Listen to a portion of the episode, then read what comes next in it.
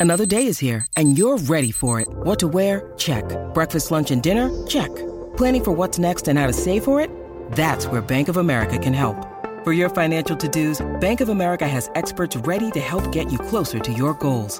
Get started at one of our local financial centers or 24-7 in our mobile banking app. Find a location near you at bankofamerica.com slash talk to us. What would you like the power to do? Mobile banking requires downloading the app and is only available for select devices. Message and data rates may apply. Bank of America and a member FDIC.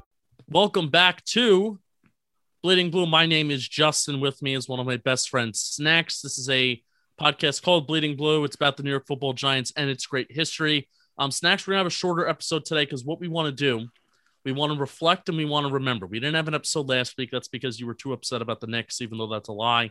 Um, we didn't have an episode last week, but we, we what we really wanted to do um, is we want to at least take a couple minutes today remember, reflect on Jim Fassel. He did pass away last week. It was one week ago, June 7th, 2021, on a Monday. So, Snacks, you really became a Giants fan at the start of the 2007 season. Jim Fassel was a coach for the Giants for seven years, from 1997 to 2003.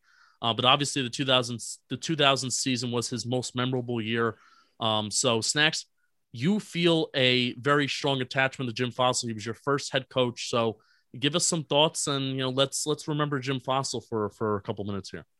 Yeah, so um, like you said, my fandom, I guess, really remembrance of where my fandom started and everything Giants was in 2000, that amazing year.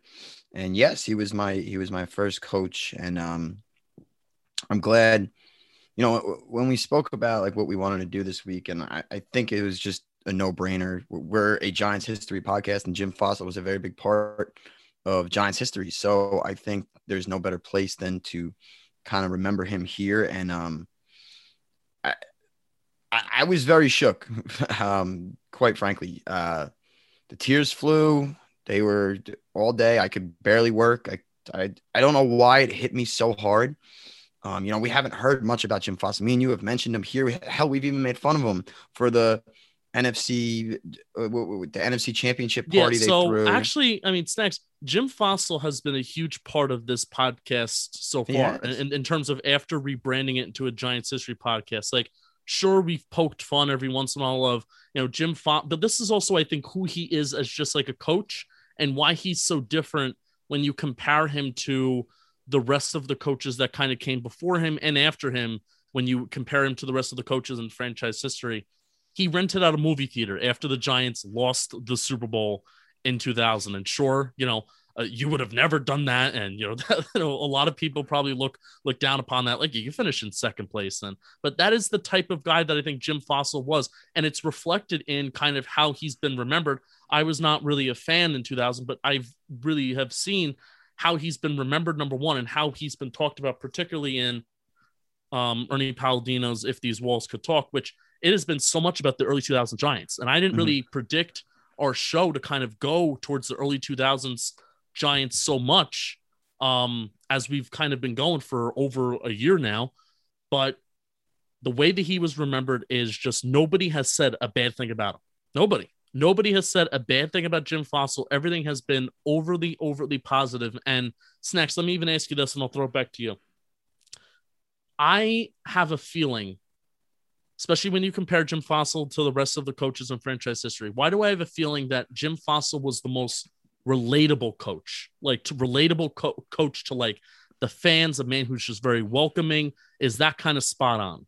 I feel like that is 100% spot on. So in our lifetime, well, you, you know, you had Coughlin, Shurmur, McAdoo, and then I had Fassel in there.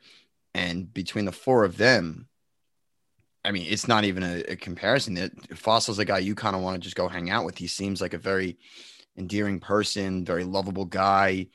Um, you know, he had such a nice smile, and um, obviously, you, you, know, we we will probably talk about it a little later, but um, his press conference tirade talking about going all in, um, which clearly sparked that team. But relatable is is an accurate word. You had Coughlin, who was more of like a more like General Patton and like this strict, stern guy, and um, Shurmur just never Shurmur never came across like likable. Um, you know, you didn't really relate to Shurmur, McAdoo talking about sex crazed lions. Like Jim Fassel, and then and then we know Parcells was of the same, you know, Coughlin was of the same cloth as Parcells. So when you say the word relatable, Jim Fassel is t- probably by far the most relatable to us and to Giants fans as any coach that this team has had, and um, just a, a, beautiful soul. And um, I think that you brought up the question, you would probably agree with that. Yeah, and why I think you you mentioned his famous press conference, which everybody replayed the clip this week. You know, you got the crosshairs, you got the you got the laser. You put it right on my chest. I'll take full responsibility. I'm raising the stakes right now. This is a poker game. I'm shoving my chips to the middle of the table.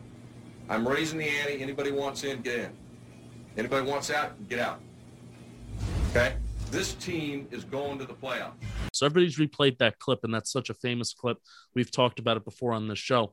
And I heard Michael Strahan talking about it and why that was so unique for Fassel to say is the fact that he says anybody who wants to get in, get in. Mm-hmm. Anybody mm-hmm. who wants to get out, get out. I, I have a feeling that's kind of that was kind of different compared to like his regular coaching style where it was kind of in your face. It was in right. your face. Like you want this, you better get in. If you don't want this, you better get the hell out.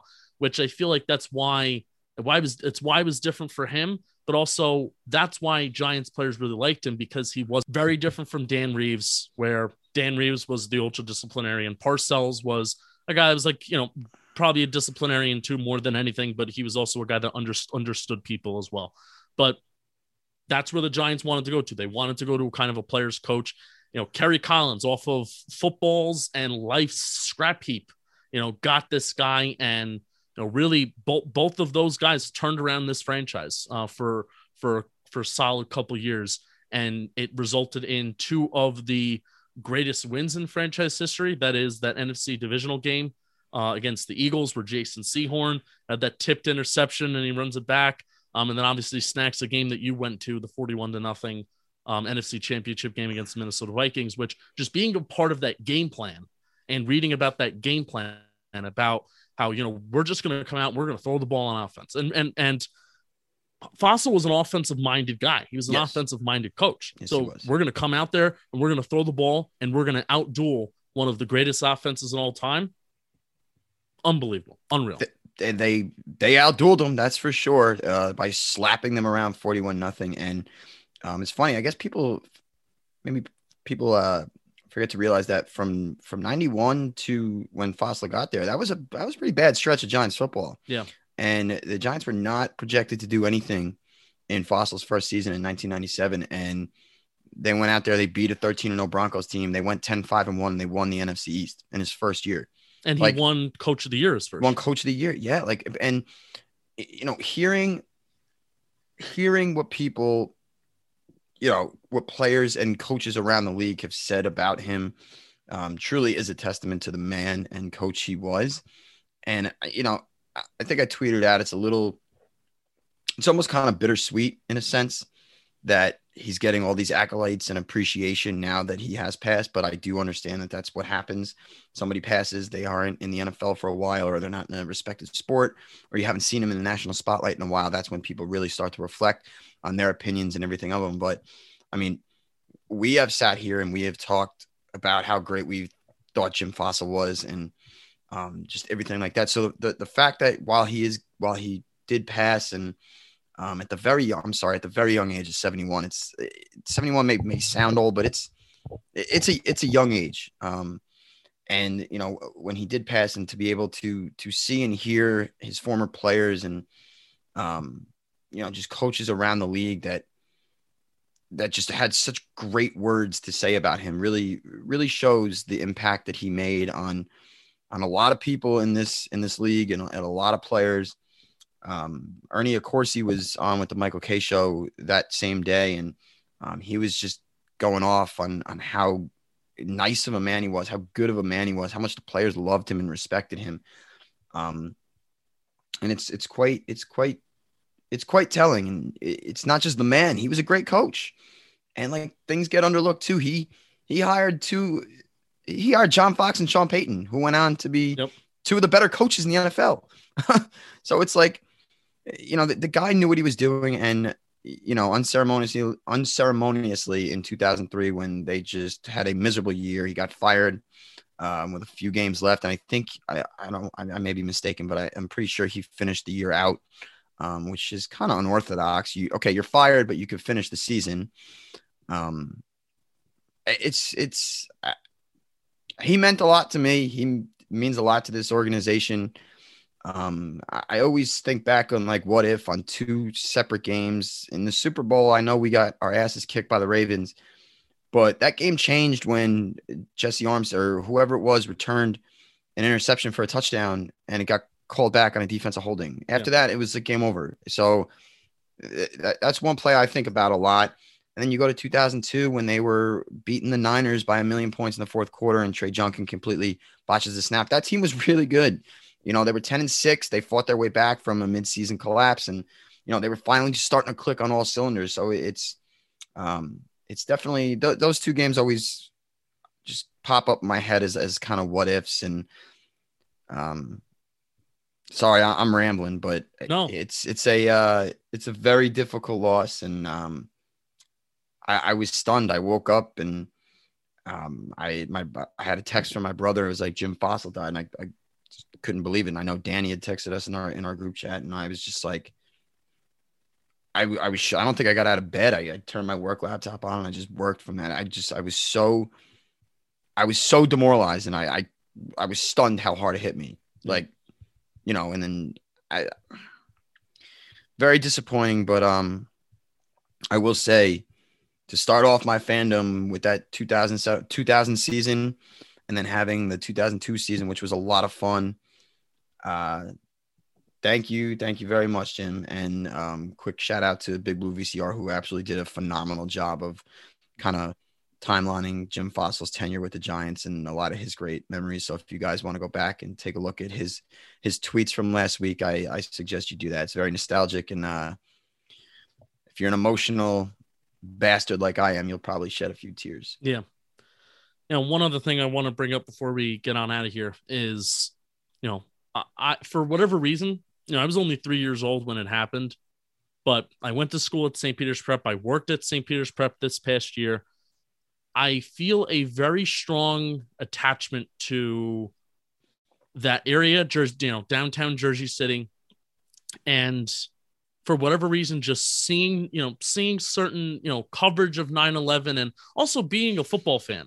I feel like the NFL mm-hmm. does a very it does a pretty good job every year around the time of 9/11 to honor and remember and, I, and I'm I'm actually very excited for what they're going to do this year now that it'll be years. it'll be 20 years.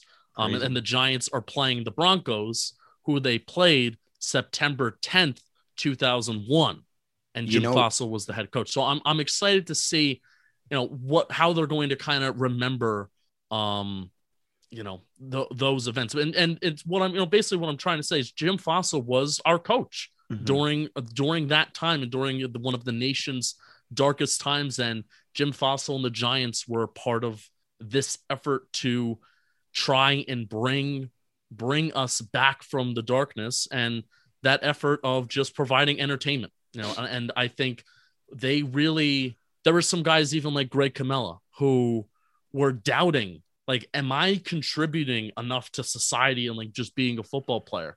But then they got voicemails from fans. So this one fan who actually worked in the world trade center he went to the game in denver and he left ernie accorsi a voicemail on you know on you know on his uh, on his machine and said if it wasn't for me being a giants fan i don't know if i would be alive today because he would have went to work at the freedom to at the right. world trade center and possibly would have, you know, unfortunately not have been in Denver. Yeah. Right. Passed away.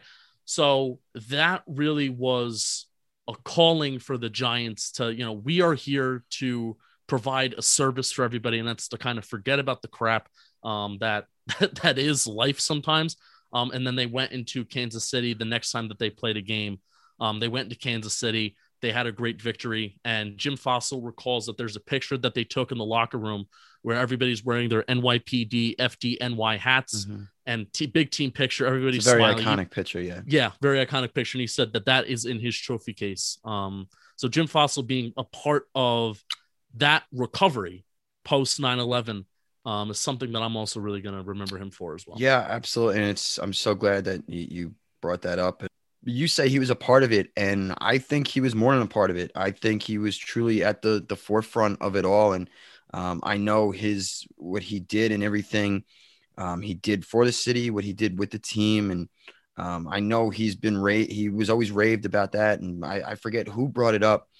Um, you know, it might have been Accorsi on the K show last week that was talking about his exact efforts with 9/11 and um, how incredible him and his wife were, and and the healing of New York City. And I mean, yes, the Giants play in New Jersey, but they're just as much New York as they are New Jersey. They are they are the city, and um, you know, him being the face of trying to heal the tri-state area, doing everything he can as a football coach of a national football national football league team is um, it's pretty special and it's a, it's a true testament to the man he was and um, just the the legacy he he will live on and um yeah it's uh I I am I'm struggling to remain um sane here. It's why I wore my glasses just in case the waterworks started. But uh, I'm I'm really glad that we have this show to come on here and be able to talk about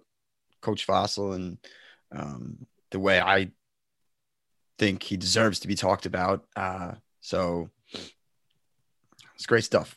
Rest in peace, Coach Fassel. All right. So thank you everybody for watching. Um, you know, leave a leave a comment. Let us know some of your favorite memories of of Coach Fassel. You know, we, we we would love to hear it, especially you know for those uh for those fans who maybe were around for a little bit before Snacks was, and then especially myself. You know, from just the stuff that I read, and I'm very thankful that you know people like Ernie Palladino have you know written such great books and such great memories about such great men and people in this organization. So keep on bleeding blue. Thank you for watching this little bit of a somber episode. Um, we will see you next week. And Snacks, say something nice. I love Coach Fassel.